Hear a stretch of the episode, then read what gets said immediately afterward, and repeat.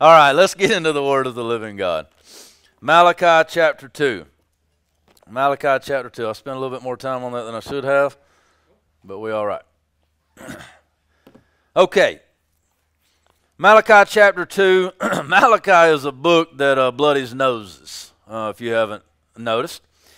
It will beat you half to death, especially if you're the one having to prepare a sermon uh, from a book that is beating compromised priests and, and leaders half to death.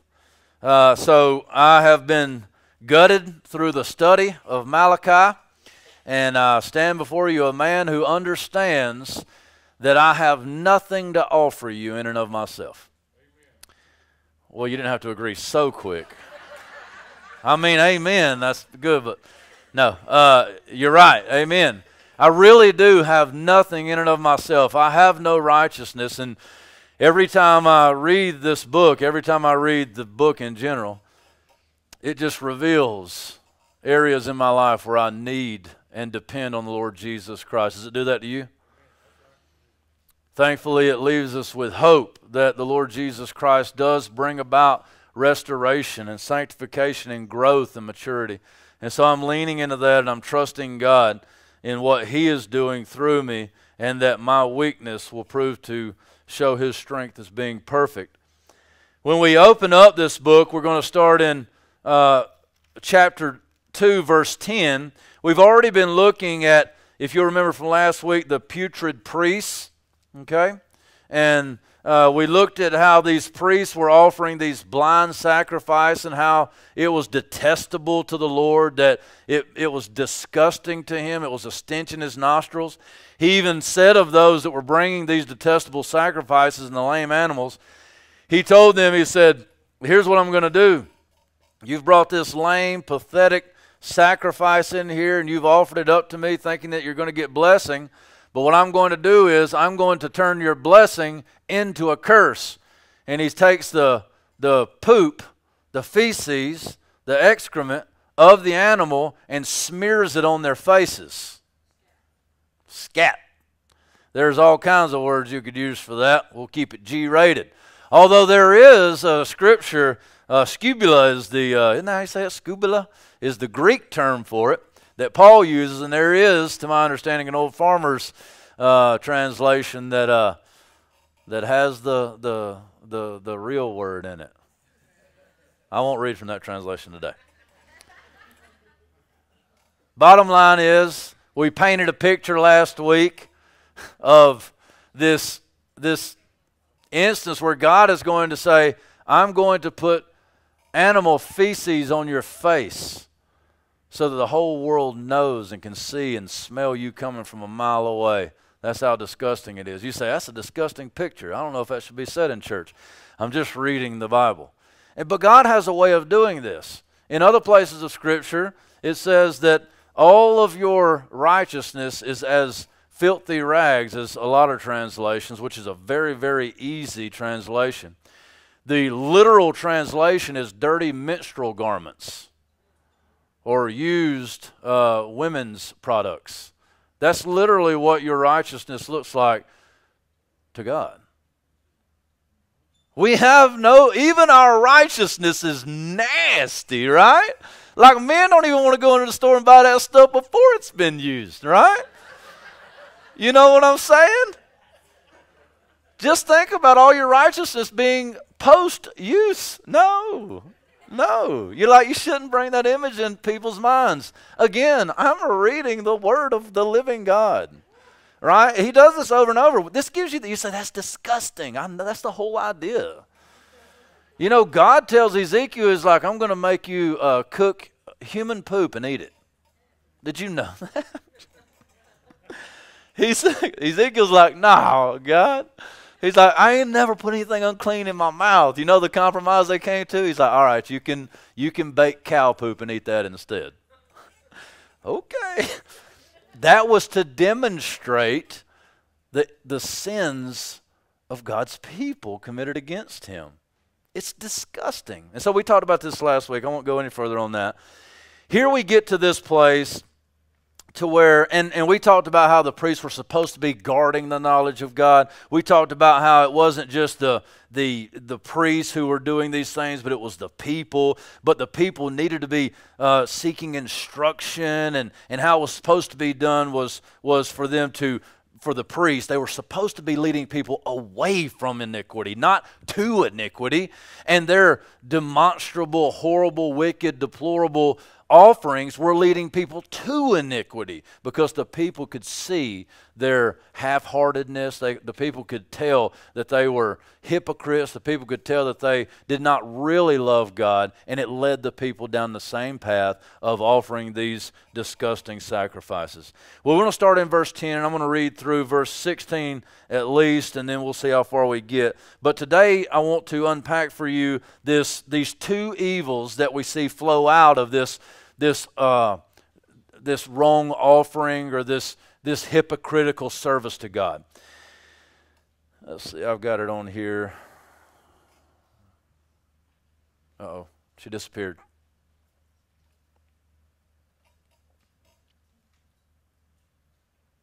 All right, please stand to your feet for the reading and the hearing of God's word. Maybe they can get that back up. Malachi chapter 2, starting in verse 10. Have we not all one Father? Has not one God created us? Why then are we faithless to one another, profaning the covenant of our fathers? Judah has been faithless, and, abom- and abomination has been committed in Israel and in Jerusalem. For Judah has profaned the sanctuary of the Lord, which he loves, and has married the daughter of a foreign God. May the Lord cut off from the tents of Jacob any descendant of the man who does this, who brings an offering to the Lord of hosts. And this second thing you do, you cover the Lord's altar with tears, with weeping and groaning, because he no longer regards the offering or accepts it with favor from your hand. But you say, Why doesn't he? Because the Lord has witness between you and the wife of your youth, to whom you have been faithless, though she is your companion and your wife by covenant. Did he not make them one with a portion of the Spirit in their union? And what was the one God seeking? Godly offspring. So guard yourselves in your spirit, and let none of you be faithless to the wife of your youth. For the man who does not love his wife but divorces her, says the Lord, the God of Israel, covers his garment with violence. God hates divorce, says the Lord of hosts. So guard yourselves in your spirit, and do not be faithless. You may be seated. May God bless the reading and hearing of his word. Did I do something up here?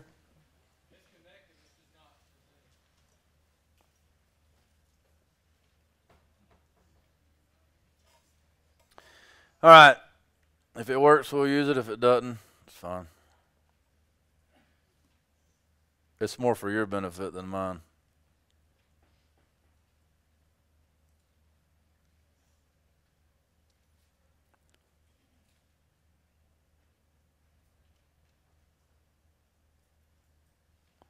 There it goes. Okay, so let's break down first verses 10 through 12, and let's look and see what the Lord would have to say to us. Starting in verse 10 Have we not all one Father? Has not one God created us? Why then are we faithless to one another, profaning the covenant of our fathers? Judah has been faithless and abomination has been committed in Israel and in Jerusalem. For Judah has profaned the sanctuary of the Lord, which he loves, and has married the daughter of a foreign God. So we see this come out in the text that God is leveling Malachi, uh, God through Malachi, is leveling this charge against the people of God, against Judah. And he says this He says, Have we not all one Father? Has not one God created us? Why then are we faithless to one another? So the biggest charge against them, or the first charge against them, is that they're being faithless to one another. But it's odd how he starts that out, or at least in my thinking it is, because he says, Do we not all have one Father? Do we all not have one Creator? Why then are you faithless to one another? So the, the fact that God has created us all and, and brought us into this fellowship and has brought us in to be his people, and, and let's never forget that he's speaking to Judah, he's speaking to the ethnic people of Israel who he has set apart to be his people and to worship him and to be obedient to him. And he is saying, Are we not all one people? And if I am the Father, remember he asked at the beginning of the book, he said, If fathers are honored and, and masters are feared, where's my honor? Where's my fear? You remember that? Here he's saying that if, if it's true that I am the Father, if there is one Father, and that's me, and that we that I created all of you, then why are you not unified? Why are you not committed to one another? Why are you not, instead of faithless to one another, why are you not faithful to one another? In other words, why are you not why are you not fulfilling one another in every area of life as you exist underneath my care? If you were actually my children and I actually made you and I actually brought you together, then how is it that you are being uh, faithless to one another and turning on one another? How absolutely relevant is that, is that in our time today? The church is so divided that we are eating our own.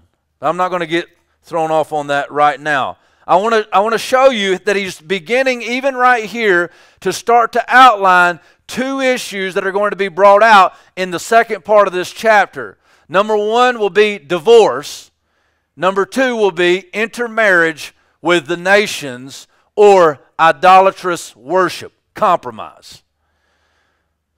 Faithlessness and compromise, okay? We'll break that down here in just a, just a minute. I, I wanted to put this up here for you, so I want to see if this works.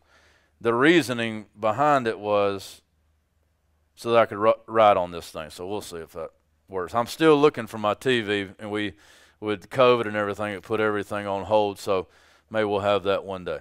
But let's look at this. So, I, just in passing, I want to know. I want you to notice this.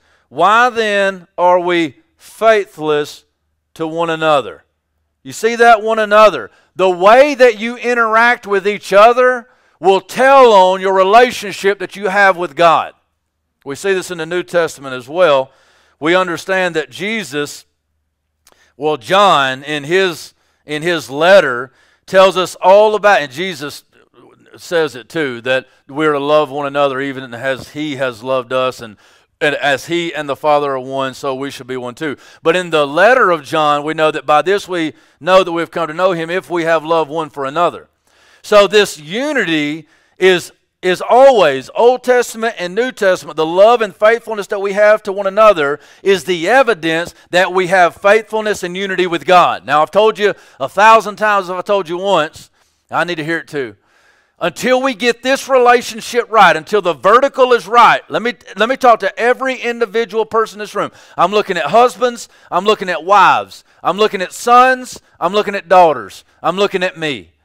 I promise you this. I was telling a young man this yesterday. I, he said he was going to be here today. If he is, I don't see him. I hope he is, and I just don't see him. I told him this. He was worried about all of these different things that he needs to do in order to make his life right. I told him this. I said, Brother, until you get the relationship right with the Lord Jesus Christ, until you seek first the kingdom of God, all of these other things will be wasted. All of these other things will be broken. All of these other things will be lacking because until you are fulfilled in the Lord Jesus Christ, you cannot fulfill the needs of anyone else. Until you are full of faith, faithful, filled up full of faith. Jesus Christ said, I came so that you may be filled up full. Until you are filled up full of faith, you cannot be faithful to anyone else around you. That's the way it works. Because we're all continual worshipers 24, day, 24 hours a day, seven days a week. And if you're not worshiping God, who's the only one that can fill you up, you will be looking to use and abuse and manipulate everyone around you in order to fulfill your desires because they can't do it. And it'll never end. I speak to you single ladies out there. You think that you, find, you need to find a man in order to fulfill you. That's a lie straight from the pits of hell, from the devil's mouth himself. Jesus Christ fulfills you. And only when you're fulfilled in the Lord Jesus Christ should you even attempt to see about a relationship with a man. And then the only reason you should consider that is if that man is in love with the Lord Jesus Christ and is filled up full. Because if he ain't filled up full of the Lord Jesus Christ, he'll drain you dry. You can take that to the bank. I promise. I ain't lying.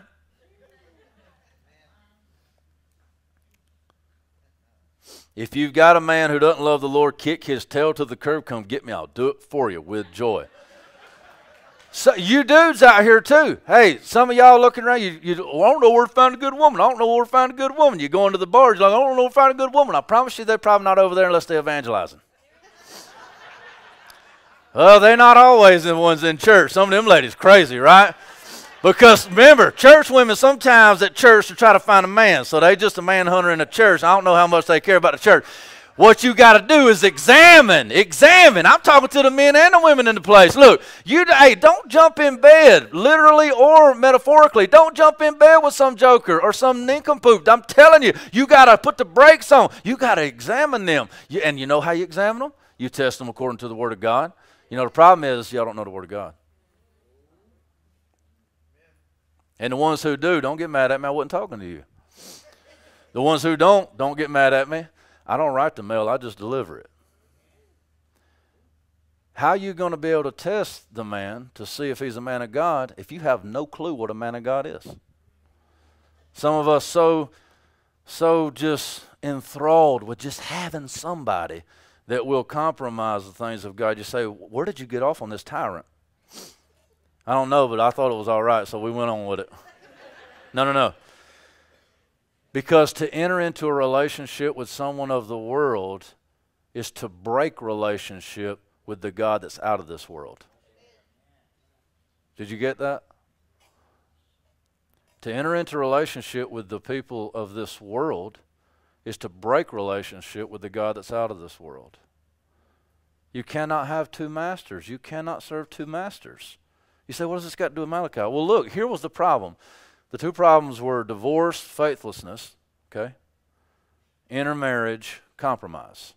It's the same two problems that we see over and over and over. over. Do you remember uh, the great famous passage in uh, Jeremiah chapter 2, um, verse 13? Check out Jeremiah chapter 2, verse 13. Listen to what he says here and tell me it's not just the same exact problem, worded in a little bit different way.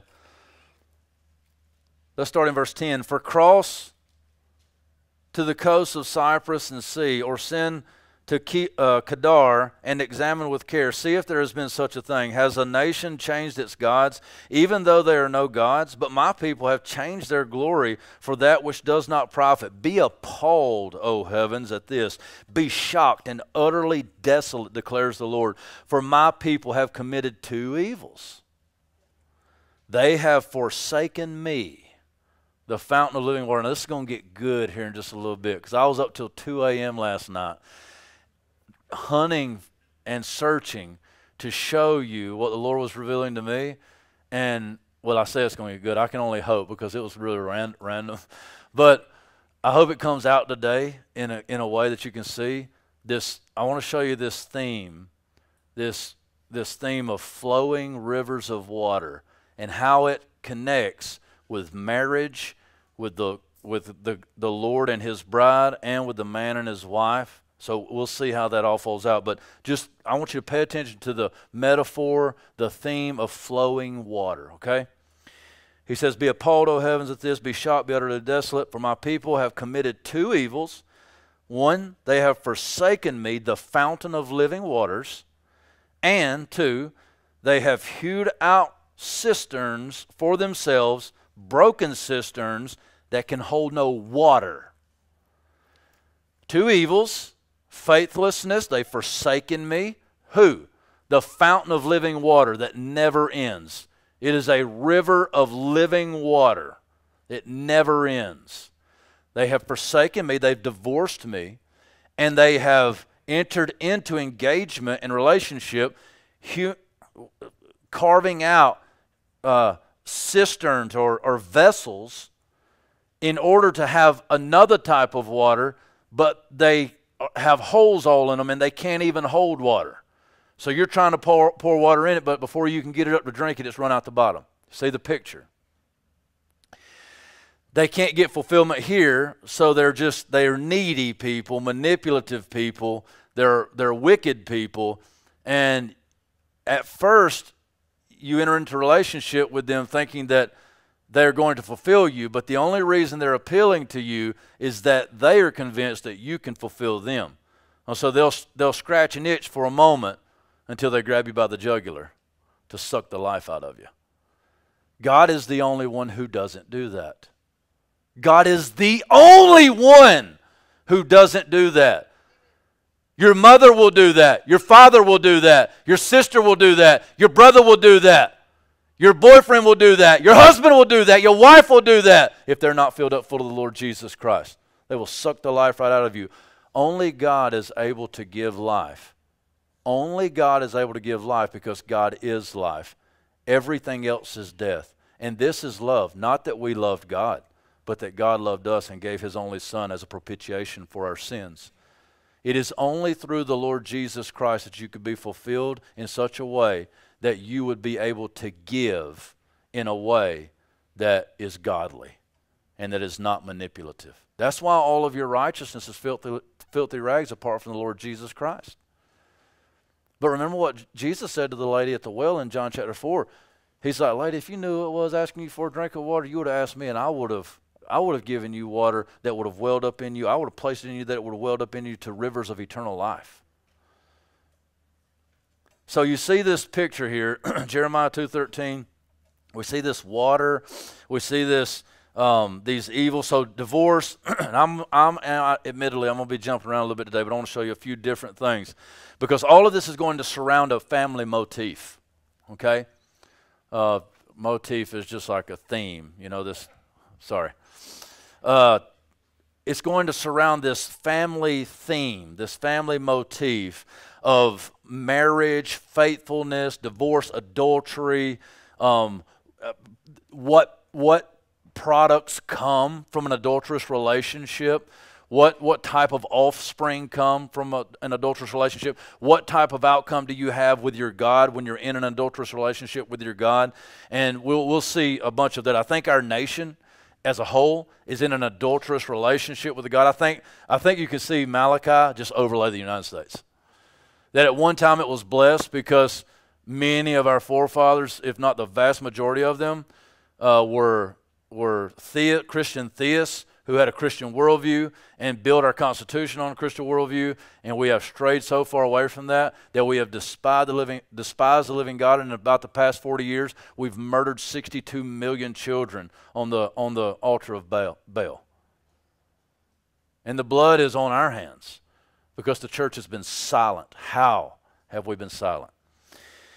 It's time to rise up. Uprising is inevitable. We cannot do it anymore. We have to voice what the Word of God says. Okay, uh, that was a little side note. Free, no extra charge, as Hambone says. Okay, so divorce and idolatry, divorce and intermarriage. Okay, so look back, verse 12. Let's let's jump. Let's get out of this. So Judah has been faithless, and abomination has been committed in Israel and in Jerusalem. So the whole nation of Israel, the, the, you know, all the people are supposedly God's people. For Judah has profaned the sanctuary of the Lord. So this is this bringing of horrible, deplorable uh, sacrifices and, and acting as if they're good, which he loves. And here's the second. So that's faithlessness. You love things more than you love God. You're leaving Him. You, you're not getting your sustenance. You're not getting your purpose, your passion, your power from Him, which He, which He, His, His sanctuary, which He loves, and has married the daughter of a foreign god. So there's the, there's the idolatry. There's the intermarriage. Okay, uh, there is the the going after the world to, to get the, the fulfillment that you were supposed to be getting in the sanctuary of the Lord when you enter into relationship with God. Are we following so far? That's, pretty straightforward. So let's watch what flows out of that. So, so they profaned, they profaned the sanctuary of the Lord, and He loves His sanctuary. He loves the gathering place. He loves where He meets with His people. He loves us, uh, and has married the daughter of a foreign god. So you might say, well, this is the basis of racism because what they're saying is, is that you know ethnic Jews can't marry Palestinian, uh, uh they can't marry you know, they, they can't mar- intermarry with the Philistines. They can't intermarry with the Amalekites. They can't. But it wasn't so much about crossing ethnic lines as it was crossing religious lines. It, it, it really had nothing. And we see that with uh, Mar- uh, Moses marrying the Ethiopian woman. It's not about color of skin, it's not about nationality, it's about who do they worship? Who is their God? Who are they committed to? Where do they find their fulfillment? Wh- who do they sacrifice to? Who is their God? Okay? We find the equivalent to this um, in the New Testament uh, where Paul tells the Corinthians, he says uh, that we are not to be yoked together with an unbeliever. So we understand that the text there is teaching us that we are not to join ourselves together with someone who does not believe as we believe. And this yoke idea, if you know if you can picture oxen pulling a plow together, the yoke is the thing that goes around their neck, and they're yoked together because they're used tandemly as one to pull the plow. Remember how Jesus said, uh, No one who puts his hand to the plow and then looks back is worthy of the kingdom of heaven? That you're just a bunch of oxen, right? And that we're all yoked together. Jesus said, My yoke is easy, my burden is light. And that we're yoked together in the gospel of the Lord, of the Lord Jesus Christ, and we're going in one direction. Oftentimes, there would be an, an oxen that was yoked in a different way, or his yoke would come undone, and he was going in a, in a different direction. He was, he was fighting. He didn't want to go in that direction. He didn't want to do the work that was at hand. He didn't want to be a part of this team. He, he was here by uh, some some other way that he should never have been there. And so the problem is that he would keep pulling the plow off and, and tearing up the fields, destroying the crops, d- destroying what they needed to survive, which is the exact same picture. That's why I'm telling you. That's why I'm telling you. Parents, you better be on guard. You better be on guard. Listen, I got three boys.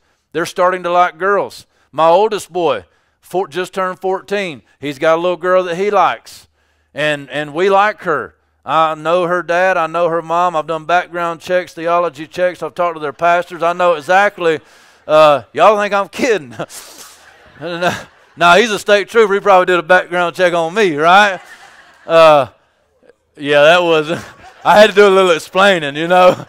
Well, you know what happened was. no, but uh, uh, I, I, know the family. I, I know where they go to church. I know who they interact with. You know, we're we're always asking. You know, um, so he wants to. Last night he went. They went bowling with his mom, with her mom and dad, and one of his little buddies, and. Uh, you know, okay, who's going to be there? Who's going to be watching you? Where, you know, who all's going? What friends are going? What are they like? Do they believe in the Lord Jesus? And and so we've got to guard. Why? Because I'm telling you right now, parents, some of y'all just like, well, we just let them choose. Oh no. Hey, you hey, you drinking the Kool-Aid when you done said that. You crazy. They can't even choose matching socks, right? And you want to let them go out there and choose a mate, a, a, a future possible bride, a future possible husband, and you ain't done no checks? You don't know what they believe. People think I'm kidding when I say the man, the boy that comes calling on my daughter, he will get a theological exam. He really, no, I'm not kidding. Like, I've got this one written out. I know exactly what the fundamentals of the faith are. I know what the text says, and he will have to answer questions. He will get grilled, and it will be much worse than it was when they uh, sent me before the, the the people over the Southern Baptist Convention to do my ordination. It will be worse than that, I promise you that. Because this, this joker, I'm going to give him my baby. I ain't giving my baby to no joker, and I will kill somebody. Like, I don't care, right? I've watched a lot of NCIS, and I know how to hide a body. Hey, hey. Hey, rewind that back I was I, I forgot the NCIS would have never had that on camera. Oh, Joe, yeah. hey, I got an in, baby. I got an in. Listen, you see the text, you see how brokenhearted God is because not only are they not in love with Him, but they're in love with somebody else? I want to read for you uh, Psalm 106, and I just want you to listen. I posted this the other night um, on Facebook, and one guy got it. He, he knew exactly where I was going with that, and, and he nailed it. I want to read this to you, and I want to see if it just rings any bells, okay? And, and I hope that as I'm reading and as I'm preaching today, you're thinking about this on a level of, of how, it, how this is intertwined into our own personal lives, how it's intertwined into our city, how it's intertwined into our county, our state, our nation, our world. Watch this Psalm 106, starting in verse 34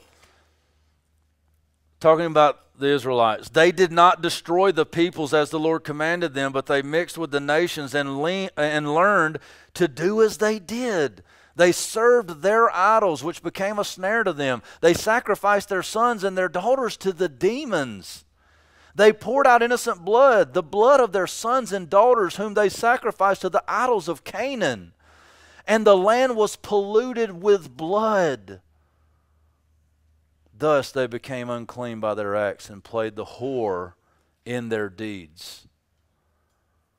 Listen, some of you single moms out there, some of you single dads out there, do you not know that entering into fellowship with those who serve the gods of this world is offering up your sons and daughters to the altar of your desire and your over eagerness to have somebody in your life to the degree that you're willing to compromise the faith? you will stand before God for that charge. Bringing an idolatrous, demonic idol worshiper into your home to play daddy, to play mommy, because you can't stand to be alone. You better test that joker. You better test that woman. Don't offer your daughters up on that altar. Don't offer your sons up on that daughter uh, on that altar. He says this, he says, "May the Lord cut off from the tents of Jacob any descendant of the man who does this, who brings an offering to the Lord of hosts." So we read 106 and it and it talks about the the amazing horrible reality of the nation of Israel that had had spurned the things of God and had had moved away from God and and and got into bed with the with the nations and, and started serving their idols. And it says that this intermarriage made the streets run with blood. 62 million murdered babies 62 million murdered babies. It's the greatest number of any genocidal massacre. And there is no competition. And we play politics to maybe, maybe stop abortion. You say, why you keep hitting abortion? I believe that is, along with others, but it is the number one blight on American history. If you want to know the truth of how I feel about it, I believe it overshadows slavery. I believe it overshadows the Jewish Holocaust. For it outnumbers them by millions and millions and millions. That's not a takeaway at all from uh, American slavery. That's not a takeaway at all from the tragic horrors of the Holocaust. But that's to say, you cannot, with a clear conscience, look at those things and say that was evil and wish to abolish that evil. And it should have been abolished, and it was. We should have went to war, and we did. But look at the 62 million babies whose blood flows to the streets and not say it needs to be abolished today or we go to war today.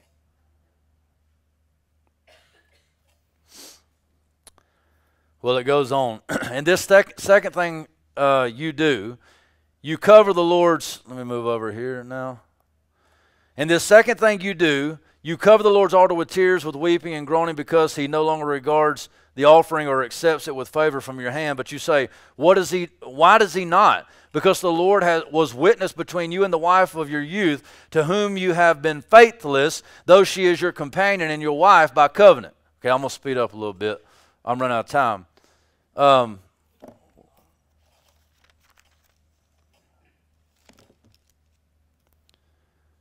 The first thing, and we've already, we've already touched on the second thing, but the first thing is the divorce.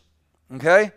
The second we see here tied in with the divorce is this idea of, of compromise, faithlessness, uh, abandonment of God in pursuit of other gods and other here it's the actual act of divorcing your wife. So we see divorce outlined a little uh, more clearly here, and we'll start to see him lean into this idea of pursuing after other things. Watch this. He says, Did he not make them one with a portion of the Spirit in their union? And what was the one God seeking?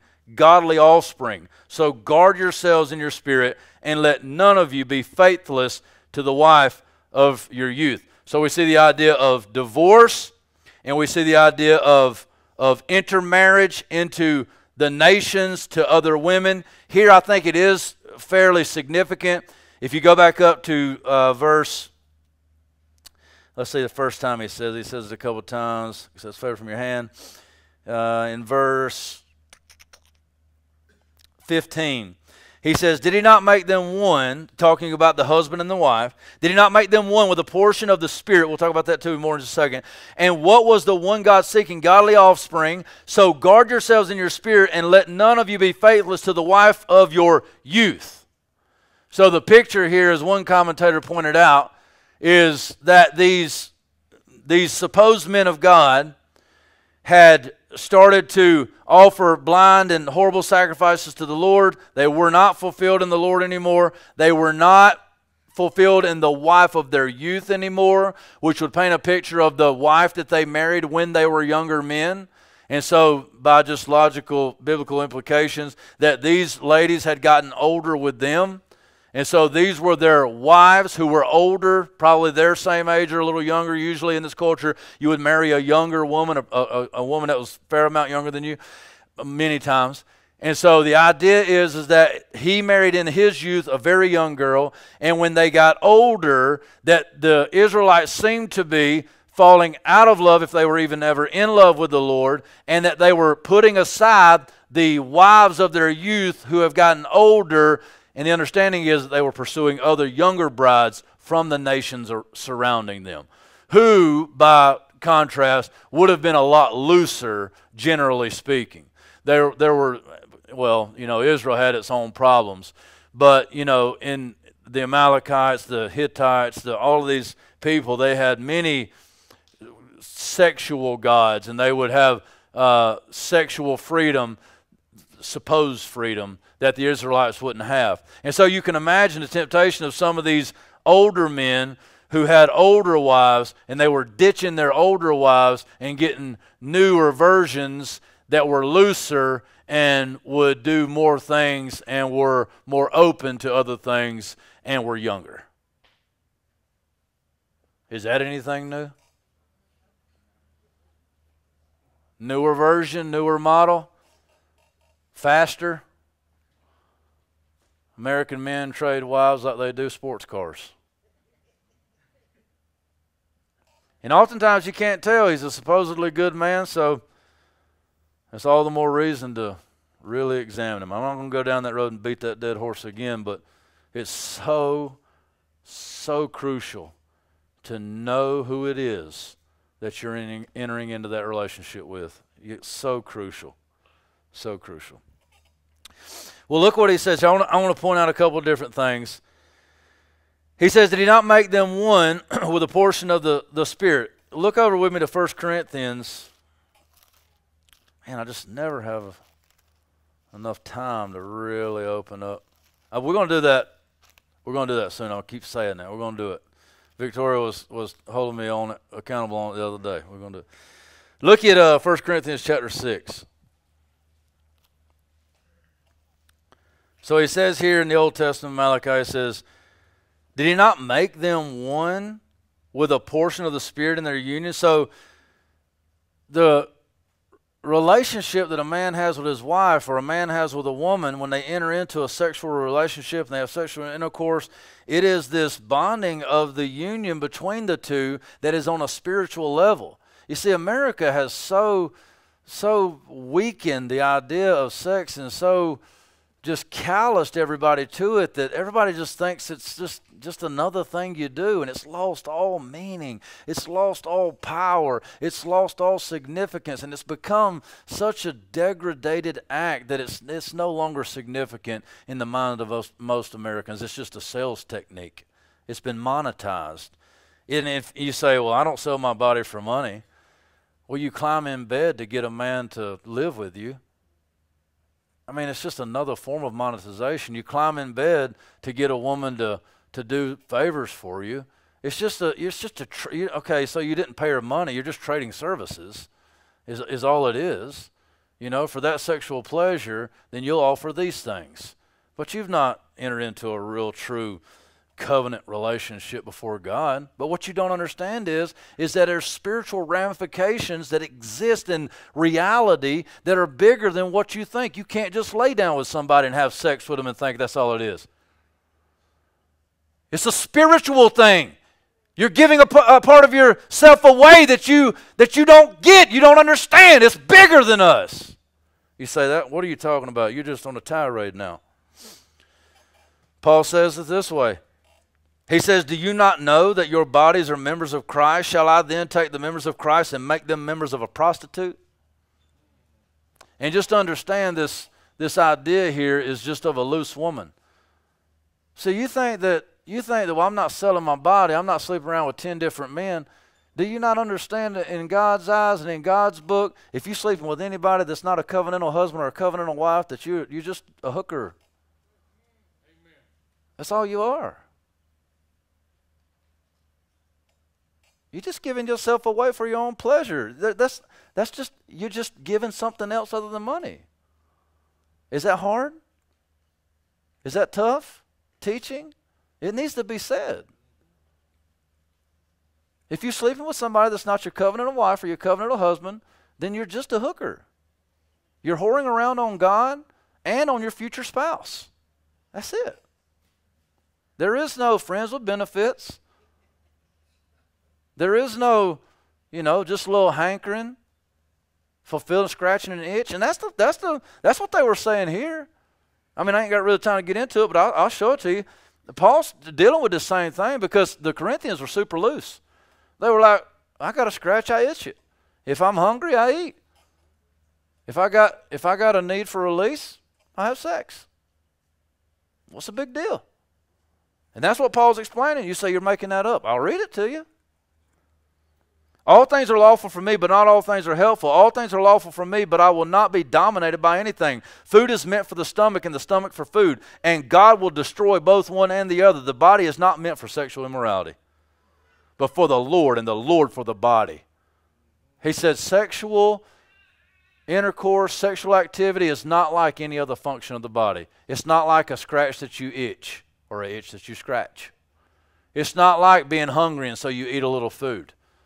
It's on a supernatural level, which leads into what we're saying. He says, Do you not know that your bodies are members of Christ? Shall I then take the members of Christ and make them members of a prostitute? Never! That's what, that's what the text says and why I did that. You see the exclamation mark? That's how, he, that's how he's writing it. Never! But we're like, ah, maybe. I don't know. Maybe. How dedicated are you to abstinence before marriage? How dedicated are you to saving yourself for your husband? And you say, Well, I've already messed that up, Brandon, way back in the day. His blessings are new every morning. True redemption lasts and is given by the Lord Jesus Christ. You lay down those sins on the altar today, and the Bible says that if you can, if you're faithful and just to confess your sins, He is faithful and just to forgive us all unrighteousness and cleanse us from all unrighteousness. You can be brand new today. You say, well, I'll talk about sex because that's what the Bible says. And the and the Old Testament picture in Malachi is the picture of a of a whoring bride that has stepped out on God and getting her fulfillment elsewhere. That's the picture. Instead of doing what? We'll see that in just a second. Proverbs chapter 5. But let's continue on right here. Or do you not know that he who is joined to a prostitute becomes one body with her? For as it is written, now you might be thinking, that, well, of course it does. Like if you're actually going to have sex, then the two kind of got to become one, you know? But he's not just meaning fleshly, it's bigger than that. Watch what he says. For as it is written, the two will become one flesh, but he who is joined to the Lord becomes one spirit with him. So when you are born again, you become one spirit with the Lord. You become one with him. His Spirit dwells inside of you. You are now the temple of the living God. You are now the dwelling place of God among His people. You are the one who carries Christ everywhere you go. You are the one that is the place where God dwells, the tabernacle where Christ tabernacles among His people. You are the temple of the Holy Spirit. Look what He says. But he who is joined to the Lord becomes one spirit with Him. You see what He did? He said, when you lay down with. Uh, when you lay down with a prostitute, you become one with her. But you who are believers have already become one with the Lord. What does he say after? Flee from sexual immorality. Every other sin a person commits is outside the body, but the sexually immoral person sins against his own body. Or do you not know that your body is the temple and the Holy Spirit uh, of the Holy Spirit within you, whom you have from God. You are not your own. You were bought with a price, so glorify God in your body. Shall we join God together with a prostitute? May it never be.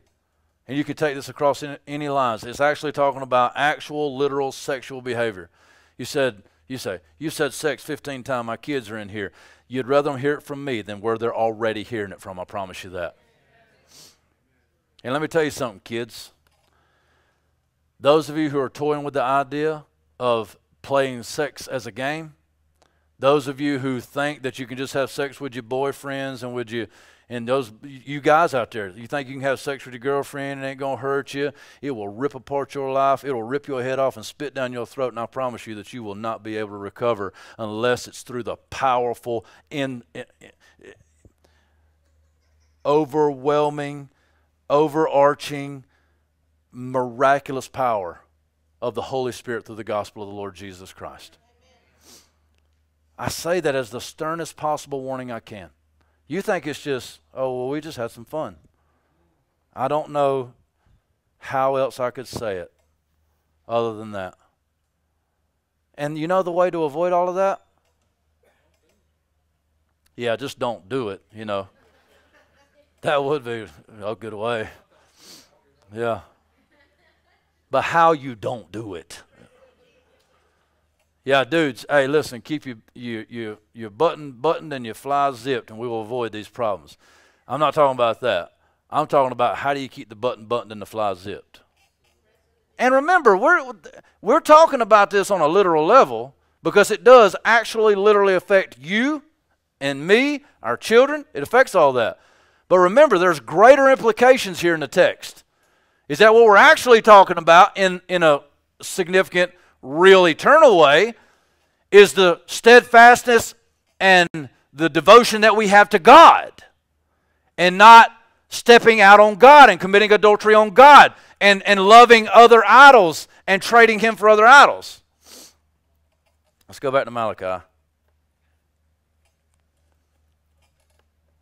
Watch what he says here. Now, I've skipped over a good bit of it, but it'll be all right. Verse 16, watch what he says here. Now, he says, Be faithful to the wife of your youth. Now, we're going to look at that in just a second because that's going to be very significant in this motif of the family and, and the wife and divorce and all that stuff. But look at verse 16.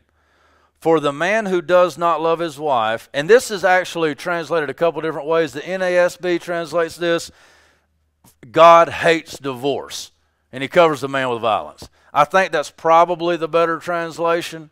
The ESV and the NIV translate it the way that I'm about to read it to you here. Either way, I'll read both. One of them's got to be right. There's a variant here. Uh, it's a little bit unclear in the Hebrew.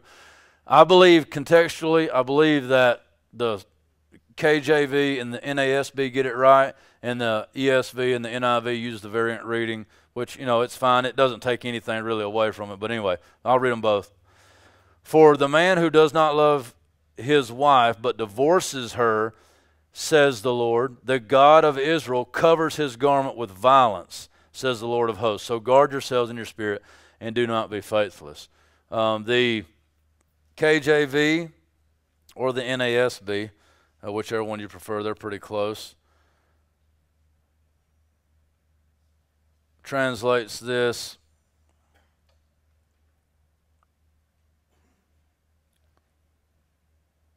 Uh, I got the NASB closer. I'll just pull it up.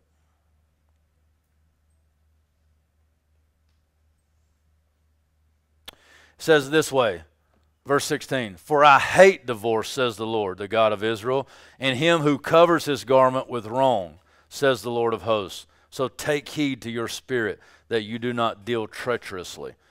King James reads fairly similar to that. I believe that this one is probably more accurate that God hates divorce, that God hates the abandonment of men from their wives or wives from their men. But uh, the the vast majority of the divorces in that day would have been a man from a woman. A woman uh, would not, a wife would not have divorced. It would have been very rare because of the cultural issues at hand. She wouldn't have been able to survive without a without a husband. Um, not in any type of situ- good situation. But anyway, so he's got this charge against him. He hates divorce. I want to show you two things right here. Watch what it does. So let's go back to ask the question. Marcus said, I said, how do you solve this problem of sex devouring uh, your life? And you have this in multiple different ways um, pornography, uh, porneia, uh, sex outside of marriage, sexual immorality, homosexuality, this the whole gender things. All of this is a twisted, wicked malfunction of the brain to deplore and rebel against the natural order that God created. And that is male and female in a monogamous relationship, in a covenantal binding vow uh, um, agreement that would never be broken. Jesus Christ himself said that what man has put together, let no man separate. So we understand that this is the way God created it. And anytime we step outside of that norm, it's devastating to us, our children, and everybody around us. So just to say it one more time, if you're in a relationship right now with someone, you're having sex with them, and you're not in a covenantal relationship with them, run. Run to the Lord. If it's a relationship that you want to be in, then covenant together, become husband and wife before it's too late. If it's somebody that you know you can't have a relationship with and that you can't covenant together with, then you need to find somebody that wants to do it God's way. That's tough, I know but we must choose God. Listen to what he says. Two things. Okay, so we said, so how do we not do that? Talking a lot to the young people, but some of you uh, are still out there sleeping around too. It's just so, uh, whatever. How do we avoid that? Marcus said, keep your pants up, you know, don't do it. Well, I agree. but how do we keep our pants up, right? That's the that's the whole thing. How do we keep our pants up? Watch what he says. Okay, that's enough out of you. Watch he says, Do not did he not make them one with a portion of the Spirit in their union? And what was the one God seeking? Godly offspring. So guard yourselves in your spirit. Guard yourselves in your spirit. Guard yourselves in your spirit. And he says that same phrase again down in verse uh, 16, at the end, he says, So guard yourselves in your spirit and do not be faithless. 10 seconds on this. We've talked about this many times. If you want to avoid sin and you want to live righteous, fulfilled lives in the Lord Jesus Christ, that will only come by walking in the Holy Spirit. If you want a more in depth and thorough teaching on that, go to Galatians chapter 5, Galatians chapter 6, and really study Galatians chapter 5. Galatians 5:16 says this. It says, um, "But I say unto you, walk by the Spirit, and you will not gratify the desires of the flesh." It goes on to say, "For the Spirit is opposed to the flesh, and the flesh is opposed to the Spirit." So, you live according to the Spirit, you won't gratify the desires of the flesh. If you live, if you live according to the flesh, you won't gratify the desires of the Spirit. You see, it's either or, it's not both and. The proverbial fence does not exist. You are either for God or you against God. You cannot live in both those worlds. Okay? Put yourself right with God. So we must watch ourselves, we must push ourselves. Now, um, I'm out of time, but I, I wanted to show you this one thing before I before I pull back. And that's this idea of marriage, uh, the wife of your youth, rivers of living water, the benefit to remaining faithful to the wife of your youth, the benefit of having a man, the benefit of having a woman who loves the Lord Jesus Christ who is fulfilled in the Lord Jesus Christ and is committed to you unto death.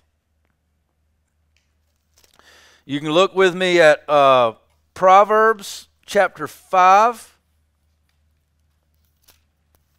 Really good teaching here. And I hope to draw some of this together and show you how all of this hinges on the person and work of Jesus Christ. Proverbs chapter 5, starting in verse 15. Proverbs chapter 5, starting in verse 15. Listen to the word of the living God. Drink water from your own cistern, flowing water from your own well. Should your springs be scattered abroad, streams of water in the streets? you know what he's saying? It's like, you know, I don't know, it's crazy. He's like, don't, don't just give away your water. Don't throw your water everywhere, right?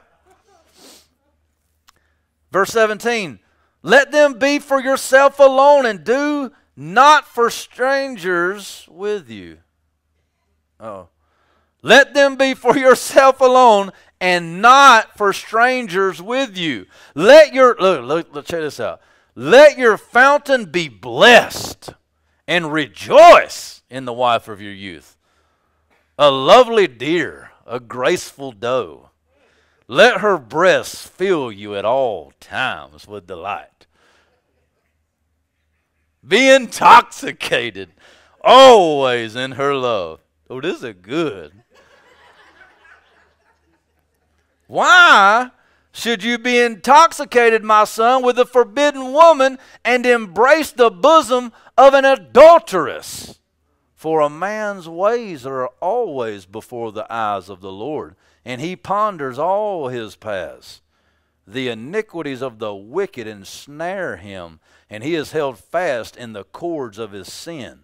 He dies for lack of discipline, and because of his great folly, he is led astray. You know, one thing, and I really got to be dumb, but I want to say this. There's a bunch of young people in the room. I want to say this. I know it's awkward. For y'all, I mean, I'm all right. Let me tell you this, okay? Young people in the back, some young ladies around, young guys. Let me tell you this. I think that part of the biggest problem that we have in America today with the sexual supposed revolution, which is a sexual degradation and a sexual de evolution, devaluing, I think a lot of it falls onto the shoulders of church leaders and teachers who have failed to preach on the biblical reality of the wonderful, wonderful reality of the exciting sexual relationship that God desires for a man to have with his wife we for years have taught sex bad, nope. Sex bad, nope. Sex bad, nope. I was at a baseball game yesterday, and uh, the lady that our friend Haley, who does the uh, the little walk up songs, you know, she had this new boom box thing, and it had these buttons on the top of it, and the buttons would like do drum noises and crowd noises, and so you had literally like eight eight year old boys like, Ugh. and the game was going on. So of course she's like, "Don't touch that button," and they're like.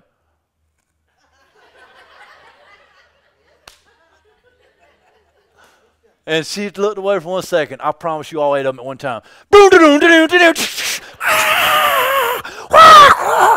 Boo! and she's like, "Stop! Stop!" I think we have done this to our, our youth. We've done this. We've said, no, no, bad, no, no, bad, no, no, bad. And they're like, man, this must be good. They're trying to keep it from me. right? And listen, you just heard me preach a whole sermon. and at one point, for some reason, I said that these sexual sins that you fall into will rip off your head and spit down your throat. I don't know where that came from, but that is the type of, of relationship that I feel like that sexual uh, uh, sin has with those who are not keeping that within the confines of a heterosexual covenant marriage. Now, so you know I'm dead set against marriage or sex outside of marriage. But what I'm saying is is that we can't just say no no sex bad, no no sex bad. We've got to say sex is evil outside the marriage bed, but it is glorious inside the marriage bed. Hey, if you don't believe me, read the Song of Solomon. Right? We're going to do a sermon series and grow tenfold.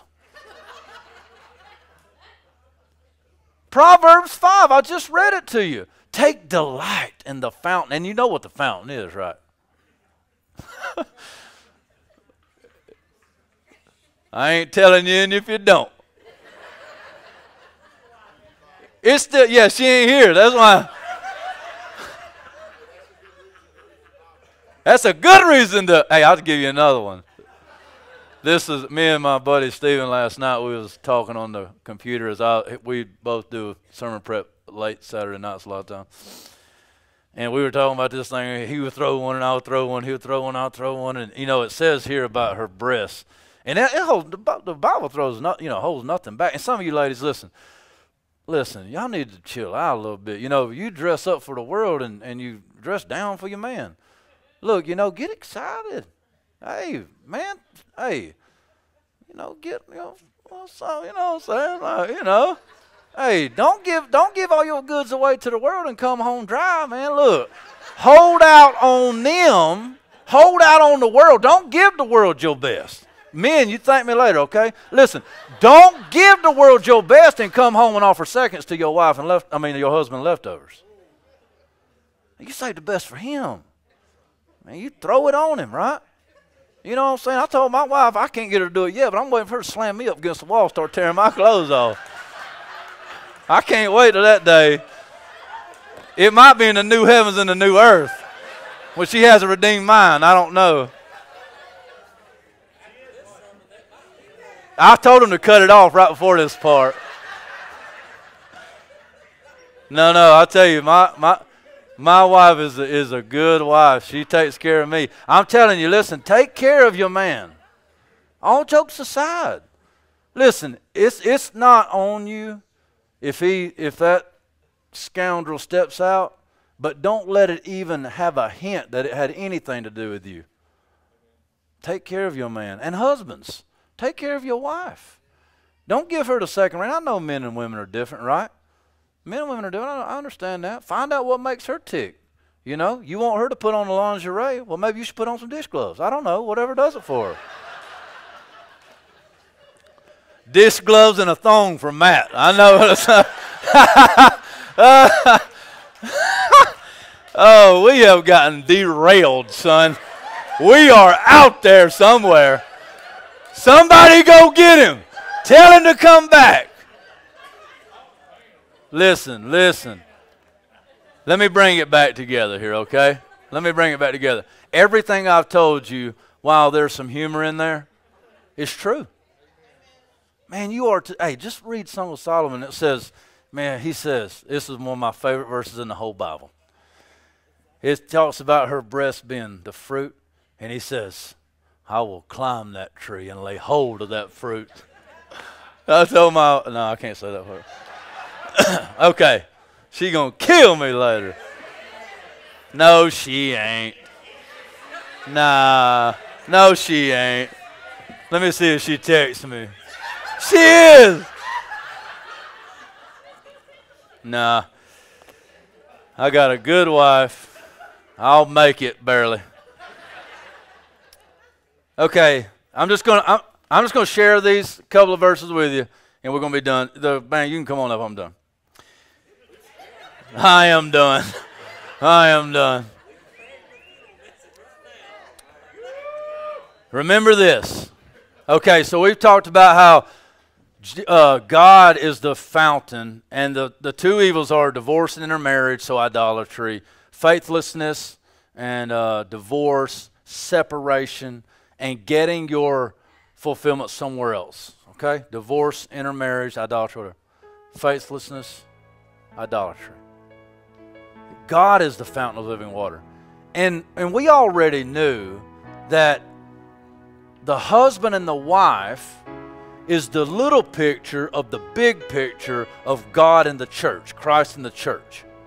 In all of these instances, in the Song of Solomon, in the Proverbs about finding delight in the wife of your youth and never finding another well to dip from, being fulfilled with her, and it does say her breasts, with her body, finding fulfillment with your husband, building him up, loving him, enjoying Him. That's why here at the well, a lot of churches and a lot of pastors believe that sexual relationship is just for procreation. I believe you can you can absolutely destroy that idea in Scripture. Yes, it's for procreation, but you cannot read the Song of Solomon and tell me it's not for recreation too. It's it is it's for it's for relationship building. It's for intimacy. It's for being together, for laying down and touching each other's bodies. And this whole idea in the physical relationship between a husband and his wife is that they would build great intimacy, that they would be of one mind, that they would be of one body, one soul, that they would be interconnected and intertwined in such a way that they would know each other's thoughts and feelings and they wouldn't even have to talk. But we know that this is a small picture of the big picture that we are to be in that type of relationship with God.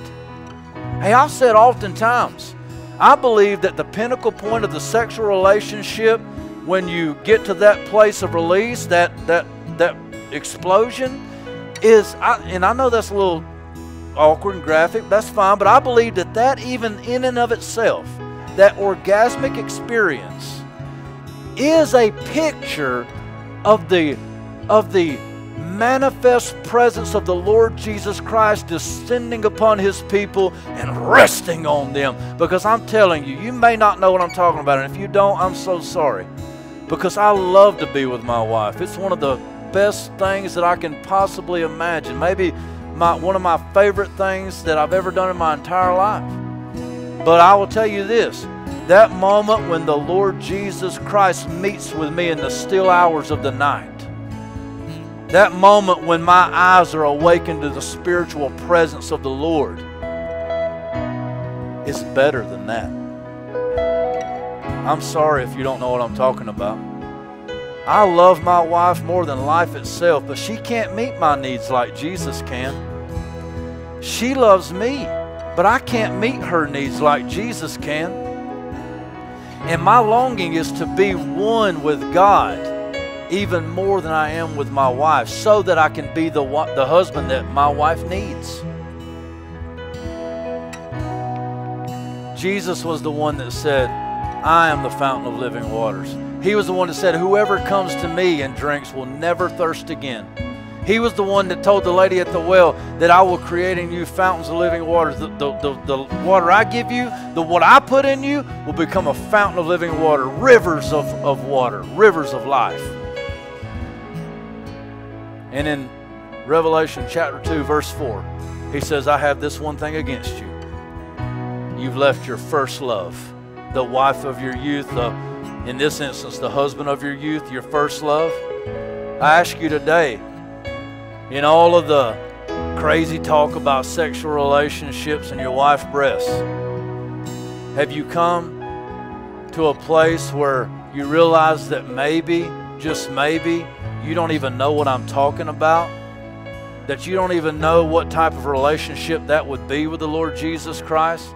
That you've never had a deep, intimate encounter with Christ that rocked your world to the core?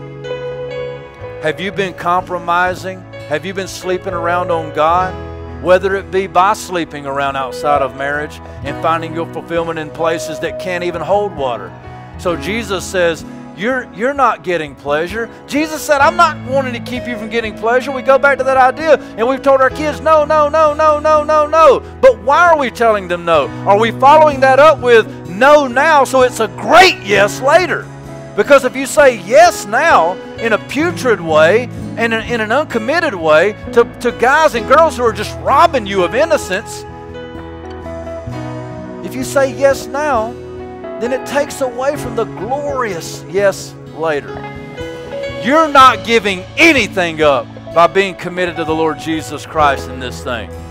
But you are building up anticipation and expectation that it will explode in a life and an experience that you've never experienced in your life, physically and spiritually.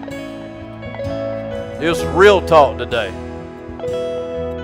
Real and raw. And I'm telling you, you've got these things in your life, get rid of them because He is worthy and He is enough and He is more than you could possibly imagine.